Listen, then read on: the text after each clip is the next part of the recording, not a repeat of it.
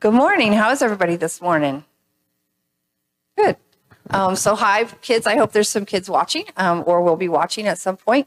Um, so, the young person's sermon comes from 2 Corinthians 3 12 um, through chapter 4, verse 2. And it talks about, um, well, it talks about a veil. And a veil is a thing that we wear over our face um, or over, or there's also, there was also a veil in the temple that separated people from the Holy of Holies.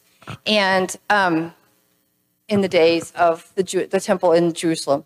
Um, and so it talks about Moses and wearing a veil over his face and, um, and hiding what, um, what he didn't want, he didn't want the Israelites to see. And then the sermon is, Are You Shining? And it's about light. And so as I started looking at this, I was thinking, you know, um, about light and how we use light in, um, in our lives. And I was thinking about how we're coming out of, in two weeks, um, we have East, we'll have uh, daylight savings time, and in three weeks it'll be actually spring. And um, I started thinking about how we're coming out of like this dark winter season, and um, and light. And in the deepest, darkest time of, of the winter season, we celebrate Christmas and we cover the world in lights. And I think that's really cool that even people who might not believe in what we believe uh, Christmas is, they still put lights on their houses. They still light things up. They put a Christmas tree with lights on it. And so they're still projecting the light of Christ. And I think that's really cool that even if they, they're not sure what that light means, God's still shining in their homes. That light is still shining for everyone to see. And we light up that darkest time of the of, of the year with those Christmas lights. And I think it's gorgeous that we do that. And I and I and I love to walk to run, to ride around and see them. I remember when we first came to this church and first met, met Terry and Joe. Um, and we were looking for places to see lights. They told us about um, all the lights on the Fellsway, and they took us over there to show us the lights on the Fellsway and how gorgeous they are, and all the houses. And now there's even more houses that are lit up than there were that first time that Terry and Joe took us. Um, and so, but we don't put that light. We don't take those lights and cover them.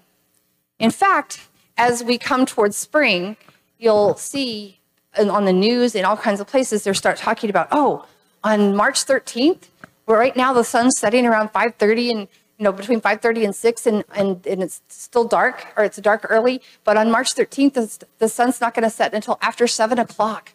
Isn't that amazing? And everybody's looking forward to the light, the extra light that we have in, in the evenings.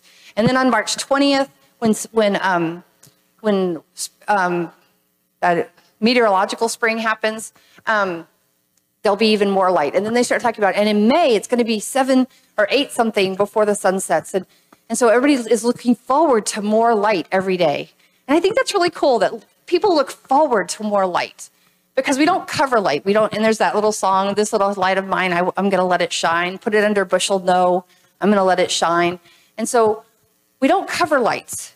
We cover things that we don't want people to see. And that's what the scripture is talking about is that, that Moses was covering, putting a veil over his face to prevent the Israelites from seeing the end of what was passing away but their minds were made dull. For this day, the same veil remains. When the old covenant is read, it has not been removed because only in Christ it is taken away. Because only in Christ it is taken away. At Christmas, Christ brings light.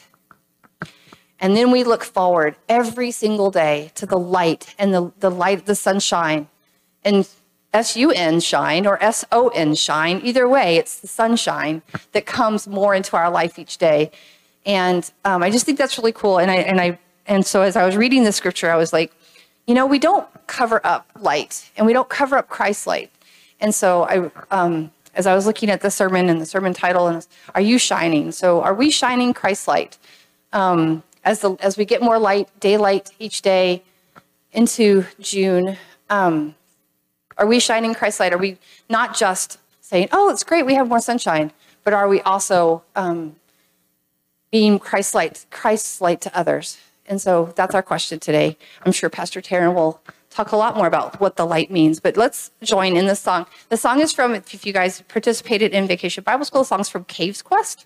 Um, and um, so we're going to sing the song, and there are a few movements. So um, for the chorus, if you want to join in the movements, I didn't go through all of them, but um, if you want to join in the movements, then join us in. Okay, here's the song.